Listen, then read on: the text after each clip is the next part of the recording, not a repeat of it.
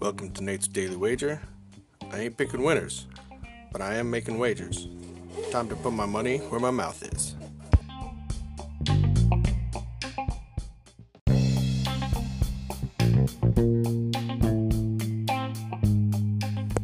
This is Nate's Wager for October 7th, 2019. Watch a little Monday Night Football tonight. Although I'm hesitant here, I just I don't think San Francisco's going to blow anybody out. Baker Mayfield, look, he's got the goods, dude. He shows up in big spots. You giving me five and a half for him tonight? I think I'm going to take that. So we're going to take the Browns plus five over San Francisco. If you see anything better than that, pound it. That's my pick, and I'm sticking to it.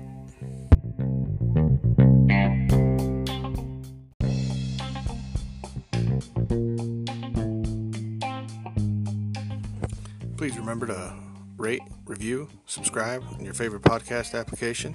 Tell me how much I suck or how much money I'm making you.